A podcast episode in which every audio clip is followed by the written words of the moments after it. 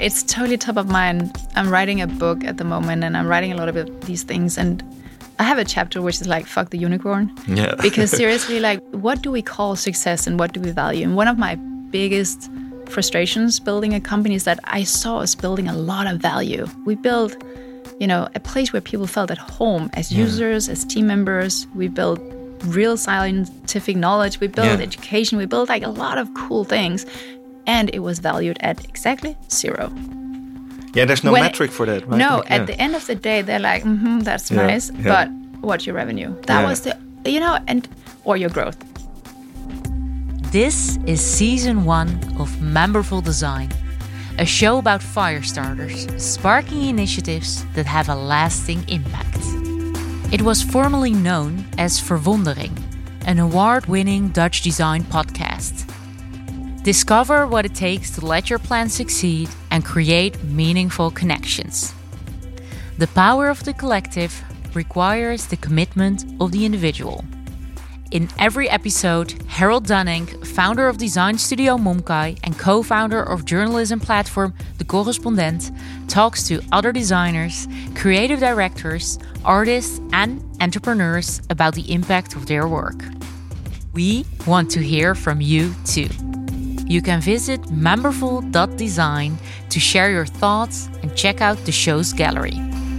Make sure you never miss an episode by subscribing to Memberful Design on your favorite podcast platform. And sign up for our newsletter at memberful.design. Life is a never ending cycle birth, growth, decline, death, the ebb and flow of the natural world. It is through this cyclical nature that we find meaning and purpose. Technology can help us understand the cycles that shape our lives femtech or using tech to understand and improve the unique cycles of women and people who menstruate can help to many to gain understanding and make informed decisions about their bodies. It's another way of understanding the cycle of nature, allowing us to live in harmony with it. It's not just a tool for self improvement, it's also a means of promoting gender equality. Femtech helps to bridge the gap in healthcare and tech that has traditionally marginalized half the world's population. Shifting the focus of technology to those who are often overlooked lets us evolve as individuals and improve as a society. Our special guest today was born in Denmark, lives in Berlin, and as the nature of a true fire starter, she's the one who actually coined the term femtech. Meet Ida Tin co founder and chairwoman of Clue, the leading period tracking app. It's been used by millions of women and people with cycles all around the world for over a decade now. After circling the globe on motorcycles with her dad and their travel company, Ida set out on a different journey and crossed the borders of the booth. Driven by frustration, she set out to design a science based tool for people to take charge of their reproductive health. In the process, she created a company built on trust, with no need to sell data, as their business model is based on memberships, not ads. Members make the product possible. Each month, a community of 11 million strong in more than 190 countries access the app. Four and a half million readers trust it as a menstrual health resource, thanks to its scientific stories. And as a thought leader, it advocates reproductive rights as human rights the right to freely decide whether to have children or not, how often, and when. Learn how to build with values as a foundation and earn the trust of your community. Ida, thank you for meeting me at our Factory Berlin office. It's an honor to be here. How do you stick to your principles when your competition doesn't? Starting with an easy question. well, well, first of all, I think it's so important to know that building a company and building an app is a huge team effort. So you start by building a team that will agree with you mm-hmm. with what the important values are that you're going to stick to also when it gets rough. So co-founders, obviously, yeah. and your team, your management team, the broader team, but also your investors, like who you choose to take on board early, typically yeah. on that journey, will matter later on. Because it's clear that if you don't have kind of any hesitations or mm-hmm. limitations in your mm-hmm. own system, you can do things to acquire new users, for instance, Yeah. very aggressively. But we chose not to because we think that there are some fundamentals around privacy that felt most important because of who we are as humans. But I will also say I do believe and always believed it must be the winning strategy because in the end, you know, you live and die by users wanting to use your product. And when we started out in 2013, data privacy was not really a thing yet. GDPR didn't exist. But I still had this very deep kind of intuition that if you ask people for some of their most personal health data, they are going to care what you do with Yeah. it. it seems like a no brainer. But, you know, that doesn't seem to be a no brainer in the industry, actually, which is a bit scary. Can you sketch the landscape? 2013, what was out there? Like, were there methods to track your health and your, your menstrual cycles? Yeah. So maybe I'll just back up a second because actually the first idea was to build a home diagnostics. I wanted to measure hormones in Yeah. saliva. And with this little smart machine, like in a few seconds, you would know like exactly where you are in your cycle. And then I thought, well, that's really smart. Then you Yeah. know which days to use a condom if you don't want to get Yeah. pregnant. So I actually wanted to build a type of birth control. And then we started out, and then my partner at the time and co-founder Hans Raffauf, he was like, "Well, technology is hard. We should start building a period tracking app to start building a user base and kind of get to know the space." And that was an incredibly important decision, obviously, because we then did. So you, you started with the digital part first, so not the hardware. We actually we were like a two-headed monster for the first five years. It was really hard. So then we looked into the space, like Yeah. what was there. And there were pretty much two period tracking apps, as far as I remember, or like Glow, really, really few.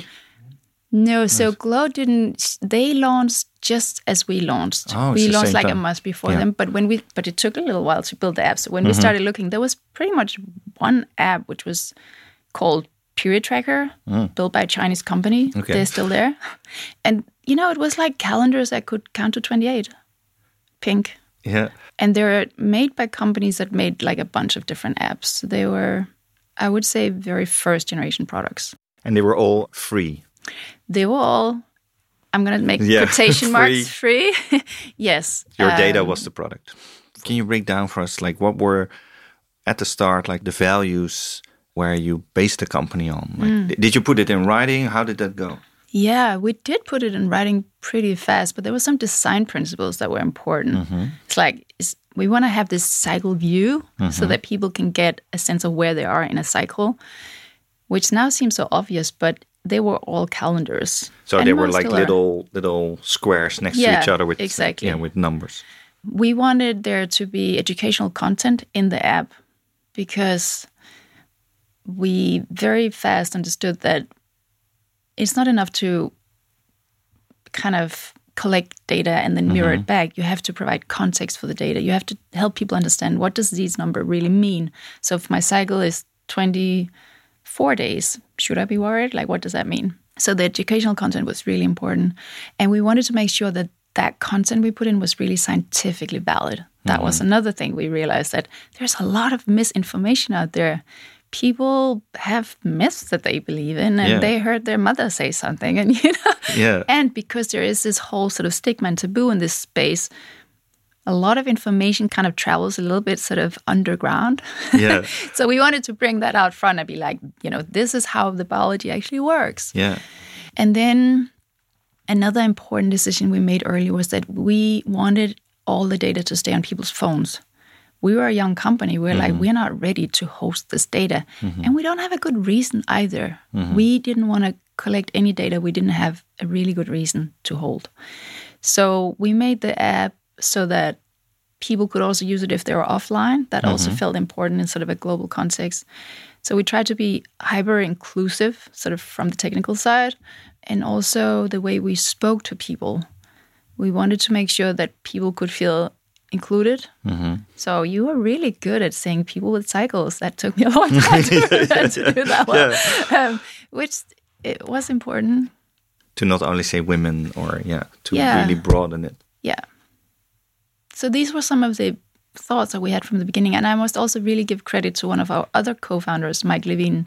He is sort of a he's a user research person, but also a really good designer. But primarily, he was a user research ninja. Mm-hmm. He was incredibly good at going out and really being sensitive what people kind of what their emotional landscape around a product was. So a lot of things I think we got right. We got right from the get go, and and he was big part of that. So how difficult was that to have these sets of principles to then go and raise? Oh yeah, that uh, was your funds? question. Yeah, how, how, what do you do? Because you have to defend this to like yeah. investors. Will always say like, how do you then design for growth? Well, we did well in the beginning mm -hmm. with growth. We did really well. We were very early to work with influencers in a way that felt like there was a lot of integrity. And then we had a competitor who came in who was very aggressive on the growth tactics. And they did get bigger than us. Mm-hmm. And we were looking at each other and was like, what do we do now? Yeah. you know? But it wasn't really, it was never a question of like, should we do the same? One, it was illegal. Mm-hmm. and two, it felt totally off. What was so, illegal, what they did? So you were not allowed to share data back that actually is not like you have to tell users what you expect that you will do with your data mm-hmm. and what they had in their privacy statement didn't quite match with what happened mm-hmm. i mean you can do whatever you want if users agree to it and we both know that most people don't use the privacy sort of statements and the terms of use so no they are impossible to read in small small print yeah. and small characters and right. uh, they're designed to be not understood yeah often Right. The privacy policy true. of Clue, I could actually understand. I was uh, pleasantly surprised.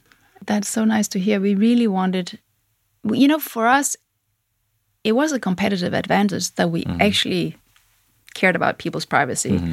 And so when we saw that that wasn't a given in the market, we of course also wanted people to understand that there was a difference yeah. between product A and B. It was a huge educational task. Yeah. It's very difficult to explain people about privacy and where yeah. data goes. It is kind of boring and it's like, you know, you and I think for many users, you don't know that you have a choice. Yeah, and, and again, yeah, reminding listeners, this is 2013. We, we talked a bit about uh, we started a journalism company in the in the same year, also really clearly based on principles, uh, the correspondent. And one of the principles was that we uh, have a data low policy, meaning that we only collect the data that we by law have to. So we have to ask name and uh, postal code for the payments, and that's almost about it. And in the beginning, yeah, we always thought there was a unique selling point, but it was like really took some time. And mm. of course, we had correspondents writing about privacy and the importance of that. And it was only, I think, after the uh, Cambridge Analytica uh, mm. scandal with Facebook that almost, yeah, that the wider audience saw like this is the, the danger of your, your data going yeah. into wrong hands. I love that you were thinking that way. For me, it's just it's so important to say that we shouldn't shy away from using data. Data mm-hmm. is an amazing, amazing new tool that we have that can give us, you know, understanding of things that we can't connect in our brains with just a limited personal data set. Yeah. So it's a huge gift and it's a huge gift for science. So we we then at some point also thought, okay, now we can actually build a backend and we mm-hmm. can make sure that we can take good care of this data. And we did that and it has enabled us to build things that benefit users and it has helped us move science forward together with our science collaborators. So let's not forget that when we talk about data. You know, no, we, of we, course, yeah. It's it, you, you could also progress uh, scientific research with all the data. The, yeah. I think the yeah the millions of cycles that you collected over the many years. That is a sort of treasure trove to a yes. scientist that wasn't there just five or ten years before. That's true. Yeah, and the ones who do not care so much about privacy, they will collect the data. so yeah. if you if you shy away, you kind of lose twice. Yeah. You lose on the benefits, and you also lose by it being abused potentially by other people. So Talking about your investors, uh, one of your investors, Bo uh, Ilsoe, a, a, partner in the NGP uh, Capital in uh, Palo Alto, uh, California, he noted that Clue is, uh, is like an unusual company to him in their portfolio because from the outset you instilled a very mission-driven culture and then very what he calls an intentional leadership style. So something that he shared is typically added later in a company. How would you describe this style? I would describe our leadership style as very collaborative and kind of consensus driven. I don't think I've ever been like, no, no, it's going to be like this because I say so. and is it then uh, sometimes uh, this is uh, yeah you have many uh, American investors? I can imagine that at first they think it's mostly slow. Yes, yes, and sometimes it is. And sometimes it was also slower than it could have been mm -hmm. had I been a better leader. I mean, yeah. you learn over the years, and for sure I made many mistakes. But the benefit of doing it that way is that first you collect a lot of data. Mm-hmm. Like you you try to get many perspectives mm-hmm. on an issue, and these things are often really complex, mm-hmm. and there are trade offs, and yeah. So you try to get many angles to it, and then when you take the time to kind of discuss your way through it with whatever the management team or even the broader team, in some cases, you end up with a really high level of shared understanding. Mm-hmm. And so when the implementation comes, it's fast because everybody kind of is like, they get it. Yeah, and it's it's exactly it's like a broader group of your team understands the reason why and why this matters. I think that's always easier also when you have your values and your principles aligned, then certain implementations are easier to understand yeah. why you should that and not just because I say so. Yeah, totally. And also when things go wrong, because mm -hmm. things do go wrong, you're like, oh, that, you know, we didn't pull that off, or that was, you know, something happens in the world and your plan didn't work out it's much easier to pull people together and be like, okay, so now we have this new data. And this is how I think about it now. Do you have something that springs to mind where you really were like, oh, we got it wrong. We have to we have to make a change? There's always this trade-off of you know what can create real value long term, mm-hmm. and then you are pressed for money and you have to create something short term. Or you know, you have to just ship that one feature yeah. so that, you know, oh, there can be so many reasons for it. Yeah. You know, it's the most asked for feature. I wish yeah. that was most of the time, but sometimes yeah. it's like we we started this, we need to finish this before the next financing round, or this is the one feature that can make us actually earn some money, which we also need to do. It's a feature that can be an example to your investors. Like, yeah, so there can be all kind of like. yeah. We just did a huge. We rebuilt the whole app from mm-hmm. scratch up. We call it rebirth. Something that is typically yes. goes wrong. Right? Yeah. It sounds like a bad idea, but we had so much legacy code, and we like the it just got so heavy and slow to build on top.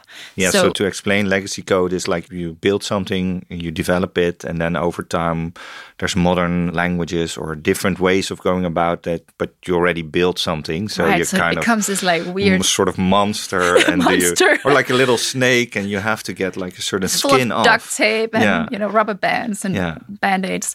Yeah. And so. that's called legacy. Yeah. And that's often in any kind of technologically based company that is something it's not a good word. it's a it's a, it's a, well it's a cycle I think in mm. itself. Um, it happens. It's fair but it's always that painful point where you're like okay when do we then start over yeah and the team made that decision probably a year ago and now it's relaunched and most users have you know been transferred over and it went well but that was one of the things where like it would have been cooler to build that next feature that we really would have loved yeah. to give users fast yeah but guys, we have to now we have to do this boring thing. So exactly, it's it's never a popular thing to do. Also no. internally, not partly it is. I can imagine uh, that uh, okay, we can start fresh, but you have to do so many things anew, and the user doesn't really often no see it. We, we call it who moved my cheese yeah yeah, yeah. Um, I what, get it like yeah. I, I I felt that in my heart a little bit too I'll be honest I mean yeah. I, I think it, it looks good and it's good and I get all the things, but you get attached to like, oh, that, you know, that yeah. cool interaction model we had there. Like, where did it go? yeah. Yeah. You have to sacrifice a little bit there. One of my team members was also a uh, test member of the new design. So it was really cool that, that you really involved the community mm -hmm. with that uh, as well.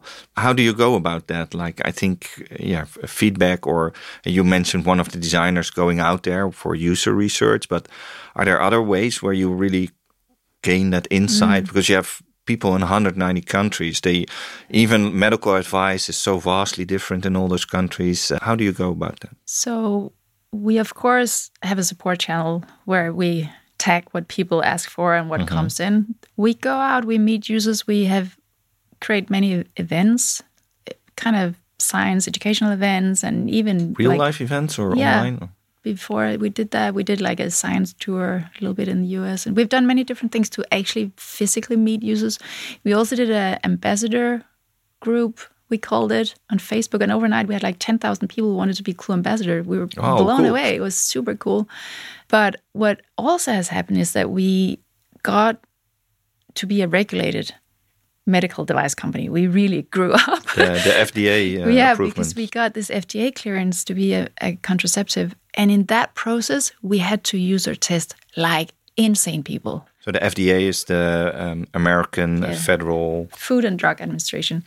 So it means that if they say this is yeah, it's approved, then then you're It's um, safe. It it's means that it's yeah. safe for users. So we had to prove that it was safe. And the way that we did that or had to do that was that we had to do a lot of user testing Mm-hmm. and we had to make sure that it was like representative of the user base. So we had actually somebody help us find like this exact set of users that needed Yeah. to test this and they all had to pass. And sometimes I tell you, you're like, how could this one person not get this screen and press at the right button? It was very painful, but it really made us But you had to have hundred percent pass. Like how? pretty much, yeah.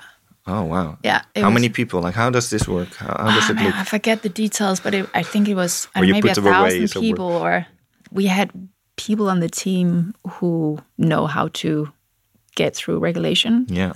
I mean, kind of. It was a pretty steep learning curve. Actually, I will just say my the team was absolutely incredible. That's probably the wildest pull off I've ever seen.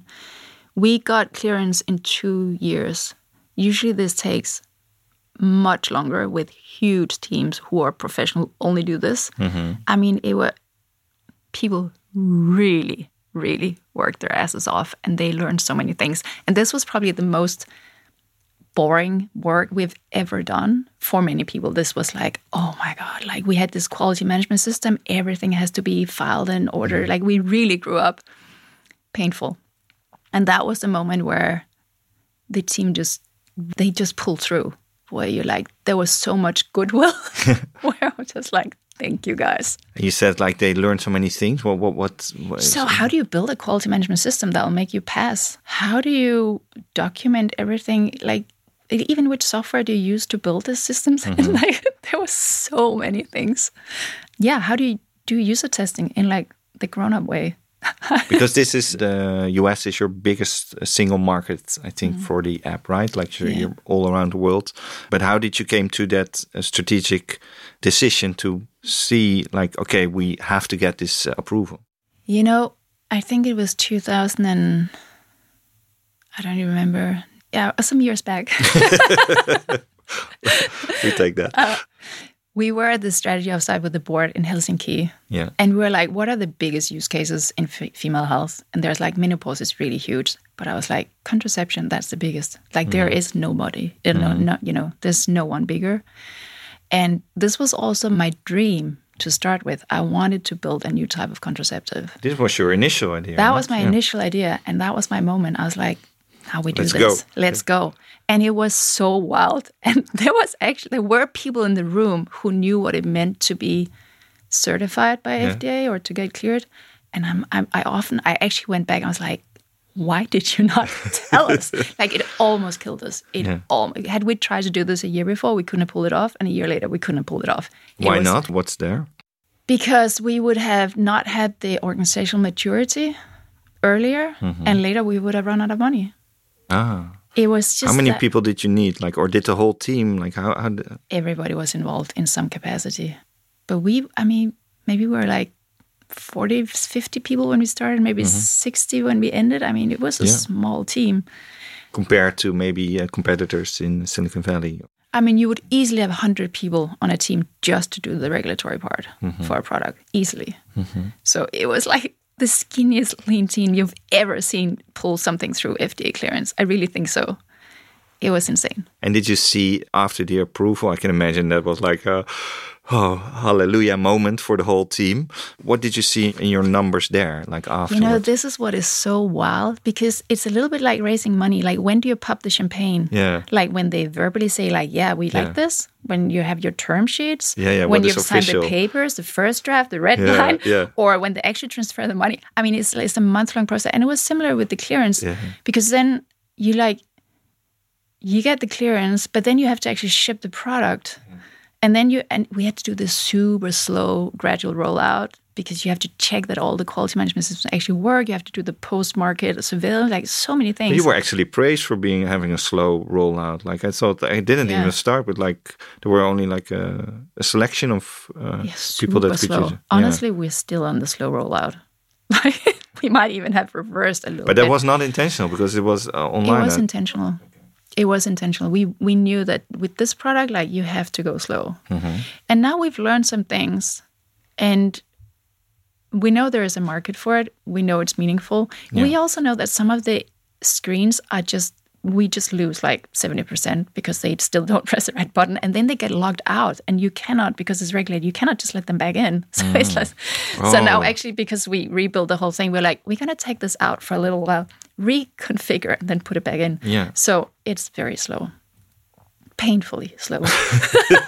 but we're building other things that are cool in the, in the, you know while we do this. What is a cool thing then that came out of it? So the other cool things we've built mm. have been helping people through pregnancy mm-hmm. and after pregnancy and helping people get pregnant. So mm-hmm. those are new things we've built.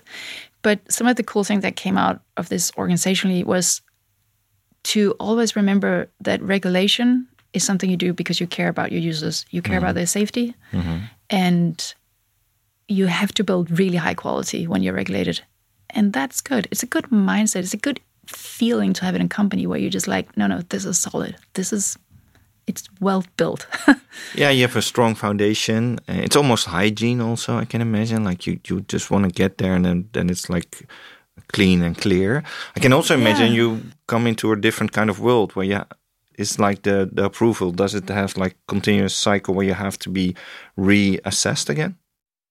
no, but that's what's, so this whole regulation field is kind of new. So hmm. we were the first product to my knowledge for digital, right? So we were, to my knowledge, the first product that got certified where we had to prove that we could gate the product. It's a bit like a drug that you need a prescription for. Mm-hmm. We had to show no, no, it's only the right users that end up using this product. They mm-hmm. couldn't be too young, they couldn't be too old, they couldn't have cycles that were too irregular, all kind of things. Because young means I think in Europe you can go until like thirteen, and in It was because the clinical study that was made that proved the efficacy of this Yeah.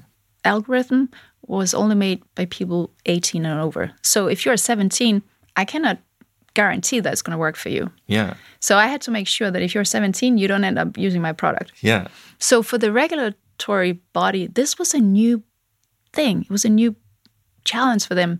So they really have to learn. yeah. and I think on a sort of macro scale, regulators they really have to learn fast. Yeah. I mean, our world is being built so fast Because, in terms uh, of technology. Yeah, because I can imagine, like, especially with your products, with people who menstruate, uh, with social media platforms, and they have all kinds of rules below 18, below 13. But in your case, you don't know who, when someone will first menstruate, Mm. and your whole ambition to also do the scientific part is Yeah, very oh. educational for younger people. But uh, can, can you tell us a little bit because that really differs per market? It's different Yeah. here in Europe versus the US. Uh, you have parental guidance. How, how does it work for such a So we are regulated under German and European law. Mm-hmm. So when GDPR came into being, that meant that people under 16 had to get parent consent before it was 13. And for us, that was painful because for a lot of young women or girls, it's not so comfortable to go up to your parents and be like, hey, can you like let me use this period tracking app? Yeah. Like it's pr- for a lot of people, that's just for cultural reasons, not so Yeah. easy.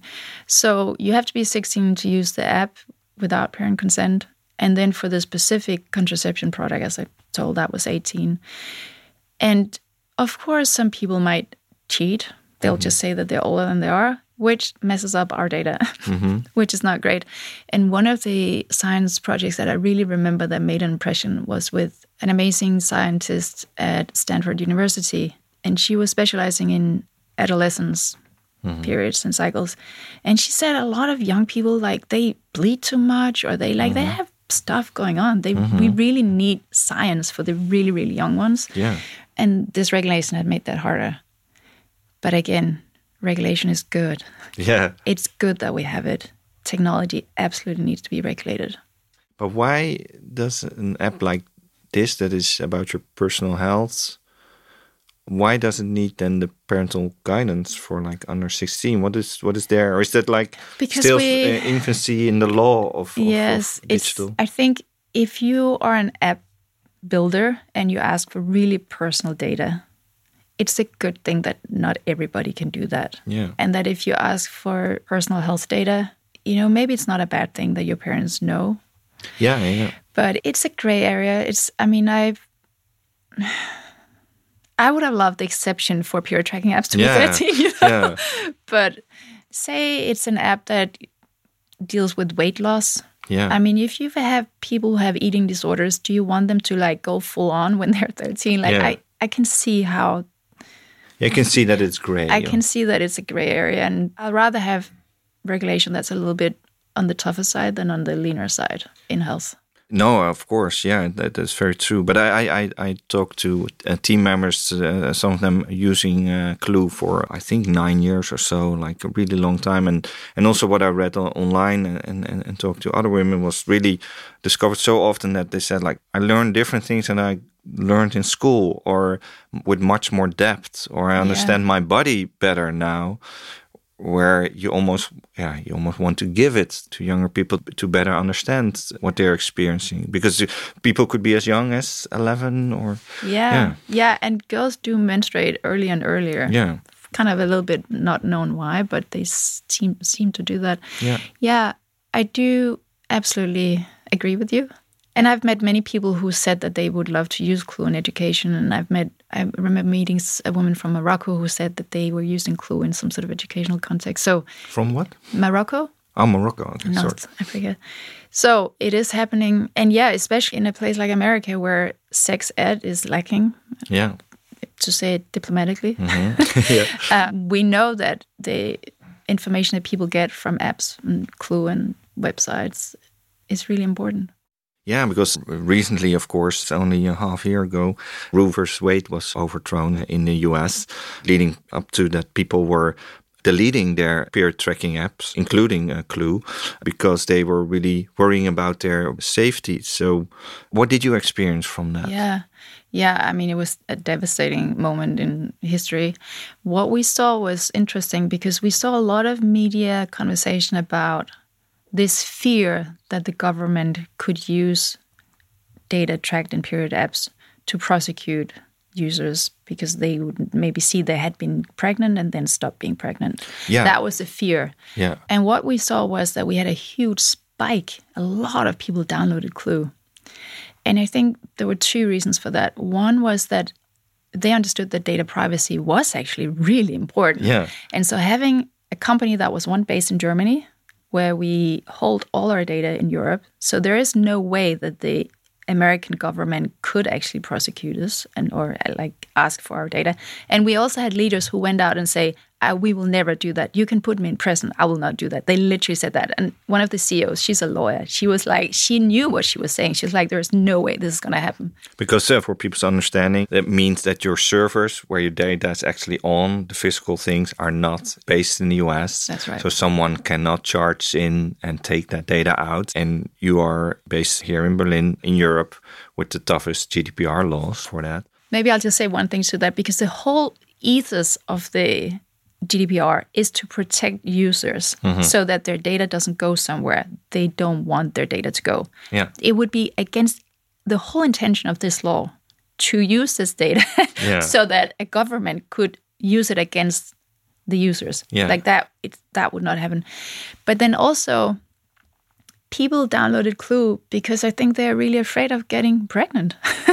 you Yeah. know, it's an extremely serious situation to be unwanted pregnant and not having access to abortion. Yeah, because uh, It's life devastating. For those uh, maybe listening, that a little refreshing of uh, Roe versus Wade, there was a 1973 landmark decision by the U.S. Supreme Court that ruled that a state law that banned abortion was unconstitutional, and now 50 years later, that was overturned. Making abortion a risk of being severely limited or prohibited in 26 states, meaning abortion would be a crime. And uh, to be pregnant and not wanting to be pregnant, all of a sudden you're between a, rock and a hard place. You can't go anywhere. And then the worry was like, if you are already tracking your periods. They can request that data because they can then see you could maybe still go to another state and, and have an abortion there, but they could still see that perhaps in your mm. data. That is the, the big worry. Yeah, that was the worry. I also do think that the media went into a little bit of like a frenzy.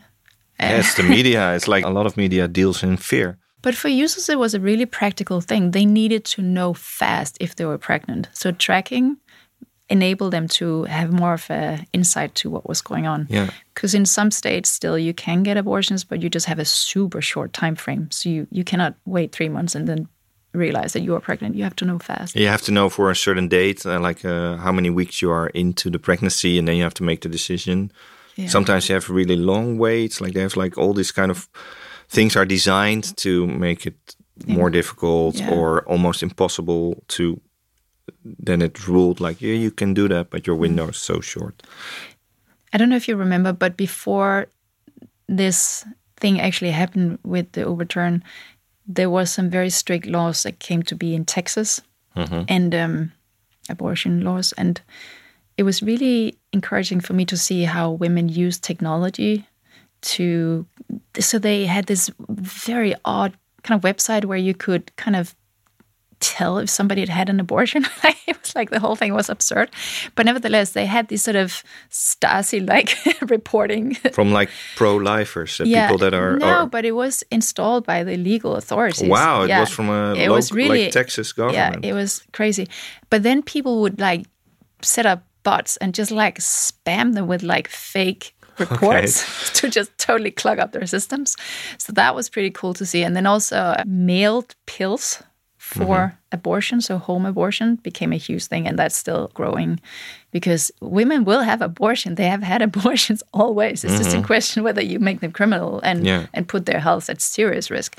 So people find their ways, but of course, it's always the one that are less resourced that will struggle the most. So it's yeah yeah the younger demographic the one that doesn't have the option you can't maybe can't travel to a different state or or don't know don't know what your options are don't know the options. It's really sad that with our journalism company, we saw what's called the Trump bump. So when Trump came, you also gained a lot of members because all of a sudden people saw the value of uh, investigative reporting and journalism. Mm-hmm. So it's really feels kind of almost kind of like uh, wrong. You and you saw that also with New York Times, any Guardian, all all the media that they really grew out of all of a sudden people see the importance of it. I have one team member that literally became a member at Clue uh, once that option was available, not out of using certain features, but out of support. Like, okay, this is amazing. the that is the importance. She, uh, Julie Donders, was actually the one that really pointed me out. Like, mm. you have to get. Ida on the show. but um, so so Send take her, her for that. But um, yeah, also what we talked about in the beginning. And at first, you have to almost like prove that these kind of principles are important, but in the end, they actually are the whole reason that people sign up. Yeah, we we had an employee at one point, and he said, "How you make money defines you. That's who you are." and it really stuck with me it's so simple but in a way it's true oh. like you you really are defined a lot by how you make your money as a company maybe also as a human i don't know but at least as a company. and that's when we were like, we we just really want users to pay. And we yeah. need to tell people that there is nothing as a free lunch. No, it's no, very no. expensive to build apps. And it was for a long time in digital that it's like everything was like free, and it took a really long time for people to get like yeah. then you are the product. But you introduced memberships relatively late into the existence of the brand. Mm. Like in hindsight, would you have done this earlier? I think so. It's a little bit like in media. Somehow, period tracking apps just became like a free thing. Mm-hmm. We wanted it to be really inclusive and we still do. I mean, the free part of the app is still a really full product. Like mm-hmm. you almost have to be like your friend, where you're like, no, no, I want to pay. I mean, not. it's the, getting. The, it's the other part is Clue Plus, and yes, like, and there are many things behind yeah. the paywall now that I think are meaningful, yeah. like trying to get pregnant, for instance. Yeah. Or, but yes, I think I would have done it a little differently because I can see that making money gives you freedom as a company to mm-hmm. do things in your own way which can then be ethical because the standard way that you get pressured towards is not so attractive. You mean pressured as an entrepreneur? Or? Yeah. Yeah.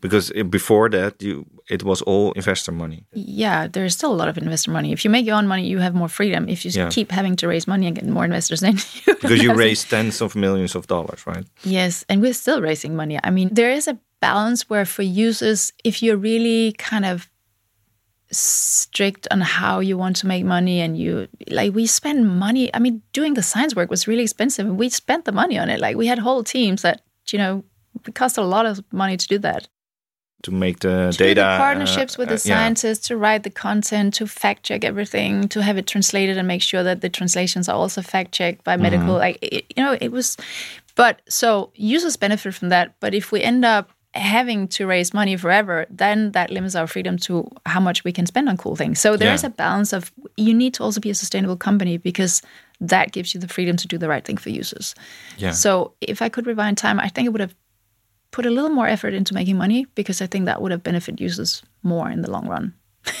But maybe what there was also a right sort of sign of the times, like growth over everything. Yeah, totally. And there was also some moments of sort of land grab in that space Mm-hmm. that was also important. So it's so easy to look back and No, to say uh, it but should be earlier, but but it would have bought you more independence. I think so. You know, when I first had the idea for Clue, I was thinking a lot about whether I should do an NGO. And I was like, no, there needs to be a business model. That's the engine that will give impact in the end. And I still deeply believe in that. And I, it's not bad to make money. We just need to make money in the right way. this is this is often I noticed that with advising other companies, with the journalism company as well.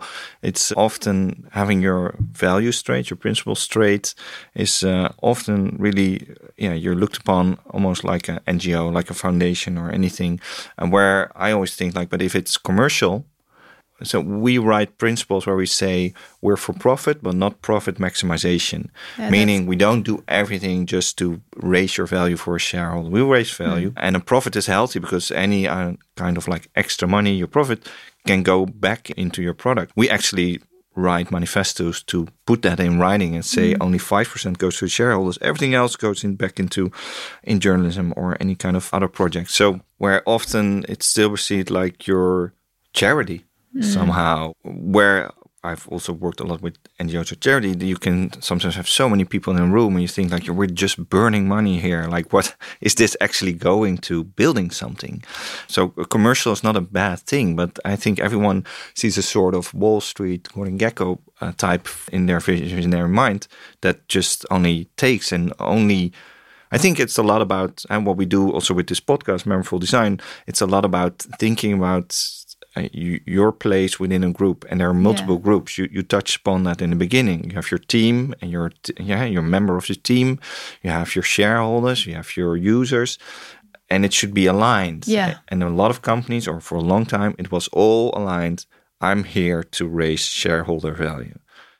I couldn't agree more and i i do want to believe that there is like a greater shift happening in our world where sustainability is like we really understand what sustainability Yeah. means it's not like buying the green eco toilet Yeah, yeah, yeah. cleaner it's like no no it's like we need to make this work for everybody Yeah. and tech in particular has a really long way to go because there is this insane monopolization of power and wealth, mm-hmm. which is very problematic. But I do feel that there is this undercurrent where lots of companies start thinking, no, no, we cannot just exploit. Like we have to actually be like a net good. Yeah.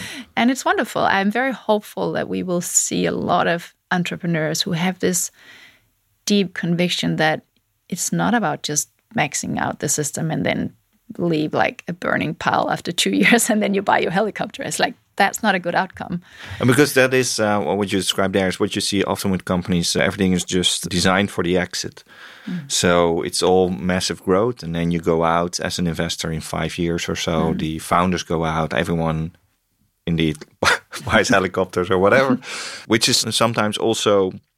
It couldn't annoy me more, like this this praise of the billionaire, and like uh, almost uh, they're they're almost glorified in a Oh, way don't get me started. It's it's such a weird dynamic because they're Yeah. they're glorified and when they do something for charity then they're super praised hmm. when there's only one charity that they should be doing is just pay taxes and then the mm-hmm. taxes is something that we as a society can decide then where we put it on like, not like one dude somewhere but i can imagine like you yeah, you you've been in the investment companies in New York and Silicon Valley. Like, it have you seen a, a shift over time? Like, or You am know, I just too hopeful? no, it's it's totally top of mind. I'm writing a book at the moment, and I'm writing a lot of these things. And I have a chapter which is like "fuck the unicorn," yeah, because seriously, like we, it's what do we call success and what do we value? And one of my biggest frustrations building a company is that I saw us building a lot of value.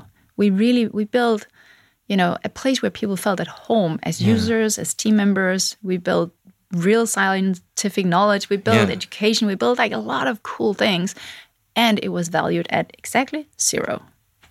yeah. There's no when- metric for that, right? No, Like, yeah. at the end of the day, they're like, mm-hmm, that's Yeah, nice, but what's your revenue? That was the, you know, and or your growth earlier on.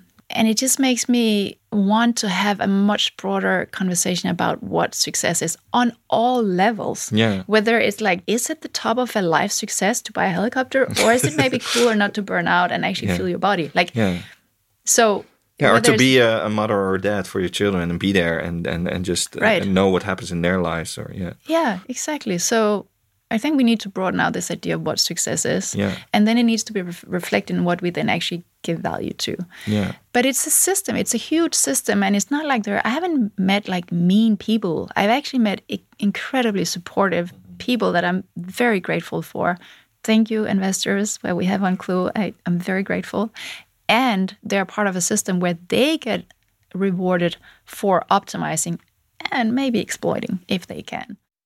Yeah that's it's it's often said like uh, the one thing that you're gonna track you're gonna design for that. Like you're gonna gear towards that. If you if you want to have as many visitors uh, on a website or you want to have as many usage a lot of things will gear towards that and you have to be quite um yes strong in your foundation to not Yeah. move with that or what they call and like in, in design dark patterns design things to make sure that it's just everything is for growth or Yeah. keeps people in You know, I think it starts somewhere really fundamental, which is kind of human skills. Do we know what relational intelligence is? Do we know what embodiment is? Do we know how we manage our fears? Do we know how we use our anger productively? There are so many deep things that we need to understand as leaders, in particularly, uh, particularly in tech, where whatever you are as a leader, you're kind of magnified like crazy all over the planet. Yeah. You know, the more, the better you do as an entrepreneur, the more your inner demons will become the demons of the whole world. So we need to have conversations about what is leadership really, and how do we actually train for it. There's a bunch of things I'd like to have on MBA courses that are not currently on the curriculum that I really, really deeply, seriously think that the world needs. Yeah. You know the world needs that these things are on the curriculum. You did a really inspiring school in uh, denmark called uh, chaos pilot Mm-hmm. what should they put on the curriculum now that you miss in a in a business Mm. school? So they have a lot about your inner leadership and they have a lot about values some of the things we've talked mm-hmm. about. I think if you can have alignment of what your heart is like knowing to be right mm-hmm. and then what you do in the world and what your brand looks like you're off to a good start. Mm-hmm. And i think integrity it's like how do we how do we measure integrity? How do we put integrity on a cv how do we hire for integrity? Like these could be interesting questions. But also things like relational intelligence. Like how do i actually truly work well together with you? How do i make sure that though you're potentially a different color a different mm-hmm. gender a different age i actually value what you have to say. I take it seriously. Yeah, yeah, yeah. we might need some training you Yeah. know? It's not easy. Yeah you call fundraising also a social process. Yes it's a social game more than anything. But to read the room or to see who's in power or So one, just as an example, so a couple of years back, with the Me Too movement, a lot of funds they're like, "Oh, we don't have any women partners here. We probably should have some Yeah. female partners." They got a couple, and so here I come, Ida. I'm female. I'm raising money for a female product. Who do you think I'm going to talk to? Yes, I'll talk to her. you know what happens? She has exactly zero pull in the organization. Whatever she says, nobody gives a shit. Wow. okay, this is an Yeah. exaggeration, but it left me better, you know, worse off. But it was like very much. I, I can imagine when you started, like Facebook was still being praised. It's very much bro culture, right? Like founders. Yes, you are like a disturbance to the system just Yeah. the second you walk in through the door. And again, it's not because people are bad people or Mm-hmm. I have never been harassed or like people have been, you know, friendly, all good. And they don't write the check. Or it's really hard to make them write the Mm-hmm. They take the meeting, but they don't take the give you money. and early on, people say, you know, I only invest in products that I use myself. Oh, Oh, cool. Okay, Yeah. where we go from here? Yeah. You know, where so or they will be like, Well, you're the expert. I actually have no idea. And they're like, but then listen to me as an mm-hmm. expert. But that doesn't kind of, you know, it's sort of a superficial, like, oh, it's your thing. I don't really know. Yeah. Or maybe they'll go talk to their wife. Then they have a data point of one. And I can sit there and be like, listen, here is documented 10,000 people who've said this. yeah. No, but my wife said something else. Cool. You know? So you have to be an incredibly bridge builder. Mm-hmm. You have to lean in and somehow make my world connect to your world. Yeah. And for instance, I would I don't think I would ever use the word menstruation in my pitches. Not because I didn't want to, but I, I talked about data, I talked about the brand, I talked about the vision, I talked about the market like you know, something where like, do we resonate? Can Like- we share some Yeah. vibrations on that point? Because these other ten thousand things I know about what it is to have this biology, Yeah. you will have exactly zero resonance Yeah. yet. I think it's entirely possible for men to get there. And usually after an hour, they'll be like, oh, this is actually really interesting. I'm like, Yeah. yeah.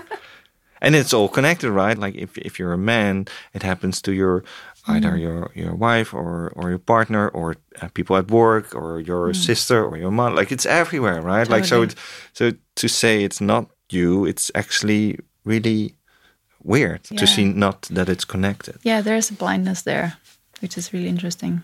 But I can imagine, like with these, these, um, yeah, you have to do these partnerships, and you you talked a little bit about the partnerships, doing that with the science communities. But you also did like a partnership with L'Oreal, the the largest beauty company in the world. Like, how would I know there as a member, like that my data is safe or that's not for commercial gain? Partnerships has been one of the things I don't think we've really cracked yet. We have had an astonishing amount of requests for partnerships through Clue's history, and we've tried out a few. It's been really hard to find brands where we're like, oh, this is like the brand we want to be next to. Or, yes, this is a really meaningful thing that we can put all our very sparse resources into building. I mean, you know, often partners they have a strategic game and then you're suddenly on their strategic roadmap and Yeah. you're like hold on but at the same time i think where femtech is going is that we are going to see consolidation we're going to see people wanting to have more products grouped together so that the Mm-hmm. data can flow more easily across you know my my running app and my period tracking app and my heart rate and my sleep you- and maybe a dna test like You worked with Apple, right? Like you partnered with Apple. Like was was that like to bring that those data sets together, or like? No, the Apple story is a different one. The Apple story was that we were like, "Hey, you forgot menstruation," Yeah. and they, When they introduced the health app Yeah. uh, in, in 2015, I think. and then at some point they're like, "Oh man, we forgot, we forgot this. We should ask somebody who knows." and they reached out, and we helped them a little bit. But yeah, it's it's a great example of how something can just be forgotten if you don't live it. It's just easy to forget that it So, exists. so to refresh minds, you had like the health app. Everyone was like praising it, like, "Whoa, this is the future of um, Mm-hmm. Medicare, like uh, how, how how medical care can work because you have all these data points and your smartwatch from Apple uh, can do this and all these things." But it couldn't simply just track a I'm period. just laughing because Yeah. it's like you have like massive hormonal changes happening Yeah, in your yeah, body every day yeah. as a woman. I mean, it's big stuff Yeah. happening, huge body shifts, like even your vision changes. I mean, all kind of thing happens. Yeah. And um, and it was just kind of forgotten that that's thing. The thing that creates human on the planet was forgotten. yeah, exactly. Yeah, exactly. but, how how we all got here. yeah. yeah. Yeah. Everybody kind of came that way. So, but the world has moved on, I think, you know, in some small ways. So where do you see femtech in, in the next to yeah five years? Uh, and the, also with the the huge developments that we see now with AI and also being much more in the forefront of regular users. When I started out, I had this vision that I would have something like a complete like landscape. I could look over my health landscape. I could mm. see like, oh, you know, out there on the horizon was these genetic dispositions that I got from my mother, mm-hmm. and here is that risk factor coming in there. And if I choose this path, I'm gonna go over these hills. Whereas mm. if I mm. go this way, there's you know this barrier that will meet. Like having a full understanding of my past, my present, my future in terms of health. Almost like, like a sort of roadmap, yeah, like road on your motorcycle, but now right, you can navigate. Own, yeah. You can be like, I'm not going to go over to these pointy mountains because yeah. that's not fun. So let me do these things now so I don't get rolling that. hills. This rolling looks hills, nice. rolling hills of California, right? So we are not right there. We're yeah. not there yet, obviously, but we start having these bits of information that could puzzle together this picture. Mm-hmm. Um, and that's why this data flow is so essential because all of these different apps and devices and products they generate data but as a user they're still totally scattered you know you have to my, go to different apps to yes, track something or read know, something. Still, my period tracking app doesn't really adjust for my training regime mm-hmm. or whatever it yeah. might be. And it should. Like, yeah. that would be awesome. So, I think these things will start happening where we kind of cluster these different user experience together so that people can have this more full understanding of their body mm-hmm. And their health and then I think there's just lots of like practical questions we haven't really solved yet. I mean, I'm 43. Mm-hmm. I still don't have any clue of when I'm going to go into menopause. It's going to be two years, 10 years. wow. Yeah. I would like to know, yeah. you know? And there's, it's like every kind of area of the female health experience you can think of related to reproductive health. There's something you're like, why haven't somebody invented this? Or why don't we have this? Or why is this still not working? So there's just still many a lot of work to be done. Yeah, it's the irony that after 10 years of Clue, you still have no clue. I have, I have a lot of clues about a lot of things. yeah, Just not but not one. about that little. That, that, that, I keep saying to the team, like, isn't it time? Last question that I ask all my guests: Is there a design that you're most grateful for? A well-designed text can make me very happy. how, how uh, does a well-designed text look like? So my my big big heroine and kind of role model I've had for so many years is Anais Nin. Mm-hmm. And people only know her for a few pieces of erotic writing that she did to make money. a dollar a page yeah. is really not the main thing of her work. Not that they're not good, they're good. But she's a mystic and she's an incredible thinker mm-hmm. and she's an incredible pioneer and totally radical and wild. And I love her writing and I love the books that exist where she gave interviews and where she talked about her life philosophy. Mm-hmm.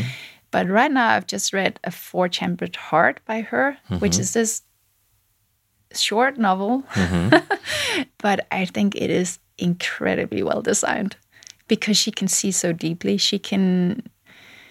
I don't know if you can talk about literature as design, but if you can, I would say that's very elegant. Okay, now I think you can. I think it's very intriguing, and um, everything that you mentioned, also uh, her book, we will put that in the gallery on memberful.design, so you can see everything there. You can look behind the scenes, and you can find this not so thick book, so maybe lovely to read. But then to, uh, I'm, I'm really curious now. Like I want to see how it looks like. Books. Yeah, her, how, I would just say her biggest her biggest thing is her diaries, the uncensored diaries. They are definitely worth a read. Perfect. Gonna do that right after this. Thank you so much. Thank you. It was a pleasure. Hi, I'm Brenna Foster, part of the team that works on Memberful Design. We hope you enjoyed this episode. Over the last few months, we've been gathering insights from you, our listeners, on what makes communities, memberships, and movements so powerful. Now, the results from that first survey are out. We learned a ton and loved all the membership examples you shared from sports clubs to climate groups to parent run schools. The most unexpected membership? Carbon neutral diapers. For all the insights from our first listener survey, visit memberful.design/articles. Now, our next community survey is out. We're excited to uncover what makes memberships valuable for the long term. Why do some communities tug at your heartstrings for decades? Why do some apps stick around on your home screen for years? Share your thoughts at memberful.design slash community. It takes just two minutes and it's completely anonymous. As always, we'll share takeaways on a future show. So keep listening and let's learn together. Many thanks from your Memberful Design team.